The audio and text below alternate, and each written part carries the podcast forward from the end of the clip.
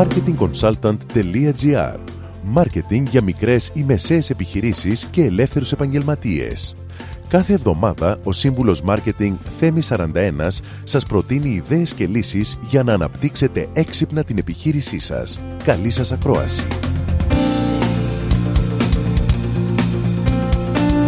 Γεια σας! Στην εστίαση, η μειωμένη κατανάλωση και η αλλαγή στο ΦΠΑ έφερε αναστάτωση και αναταραχή σε άλλους θετική και σε άλλους ουδέτερη. Τα κόστη ανεβαίνουν. Οι υπάλληλοι, λόγω της υπερπροσφοράς, δεν είναι πάντοτε κατάλληλοι και η κερδοφορία μειώνεται. Δεν έχουν χαθεί όμως όλα. Ακούστε τις τάσεις στο marketing που μπορούν να σας βοηθήσουν να κάνετε τη διαφορά επικοινωνιακά από σήμερα και μετά. Ενισχύστε τη mobile παρουσία σας. Οι μελέτες έχουν δείξει πως το 30% των επισκεπτών των σελίδων χώρων εστίασης προέρχεται από τις κινητές συσκευές. Μην ξεχνάτε πως όποιος μπει από το κινητό του να δει τη σελίδα σας είναι ήδη έξω και ψάχνει κάπου να φάει να διασκεδάσει.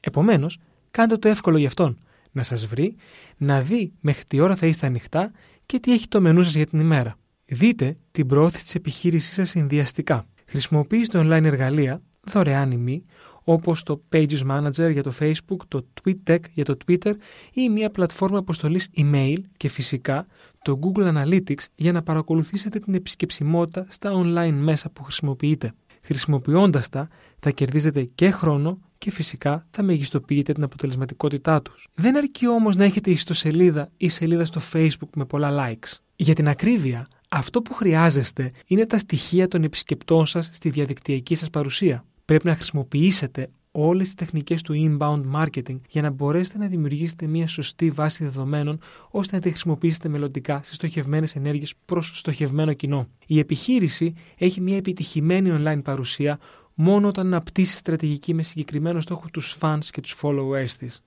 Επιπρόσθετα, τα happy hours είναι ήδη θεσμός και όλο και περισσότεροι επιχειρηματίες βάζουν ειδικές τιμές νωρίς το πρωί ή νωρίς το απόγευμα. Σκοπός σε αυτή την ενέργεια είναι να προσελκύσουμε τους πελάτες που είναι price sensitive και επιλέγουν με βάση την τιμή ώστε να γεμίσουν τα τραπέζια μας σε νεκρές ώρες και ημέρες. Δώστε σημασία στο geo-marketing. Με τα νέα mobile applications έχει αναπτυχθεί η έννοια και η χρήση του geo-targeting. Τα softwares δηλαδή που σου δείχνουν το κινητό σου ότι υπάρχει γύρω σου. Με το να έχετε καταχωρήσει την επιχείρησή σας σε αντίστοιχα προγράμματα και με τα θετικά σχόλια των επισκεπτών σας, μπορείτε να αυξήσετε και από εκεί την αναγνωρισιμότητα και επισκεψιμότητά σας. Το πιο διαδεδομένο μέσο για geo-marketing είναι το Foursquare και το Google Maps.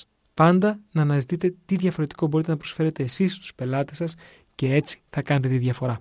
Με αυτό σας δίνω ραντεβού την επόμενη εβδομάδα με νέες ιδέες και προτάσεις marketing. Καλή εβδομάδα!